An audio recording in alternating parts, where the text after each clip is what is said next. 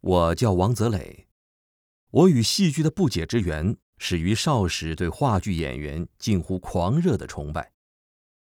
这种没有荧屏隔离、近距离观察演员肢体语言的表演艺术，传递给观众一种身临其境的亲近感。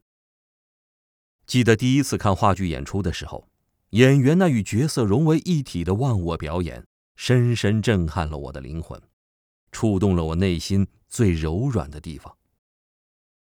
虽然成年后没能走上专业演员这条道路，但在繁忙的工作之余，那颗热爱戏剧的骚动澎湃之心却常常按捺不住，意欲体验话剧艺术的渴求心理，迫切想要找到宣泄的虹口。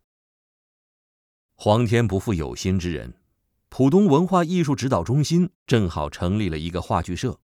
这个剧团的成员来自五湖四海，各行各业，几乎没有科班出身的专业演员，但对戏剧的热爱让志同道合的一群年轻人。有了彼此维系的归属感。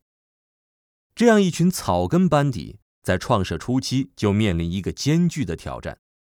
没有任何表演基础的我们，接到的剧本是台湾著名戏剧导演赖声川的《暗恋桃花源》，挑战林青霞、金世杰等老戏骨的经典演绎，稍有不慎，就落下班门弄斧的笑柄。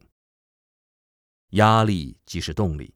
经过全剧社成员团结一致的不懈努力，在二零一五年上半年，我们在浦东新舞台连演两场，反响热烈，并且登上了腾讯大声网的新闻版面，这是对大家心血付出的最大肯定。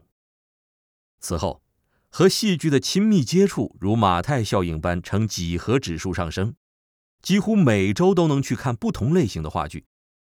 吸引力法则也使我们结识了话剧圈的知名演员、专业幕后、戏剧发烧友，例如跨界表演艺术家、上海话剧艺术中心黄芳玲老师、熊永伟戏剧工作室的幕后主创团队等等。在戏剧这个广阔舞台沉浸其中，乐此不疲而深陷无法自拔。我相信这将会是我终生投入的嗜好。缘聚于此。平淡生活中增添亮丽色彩。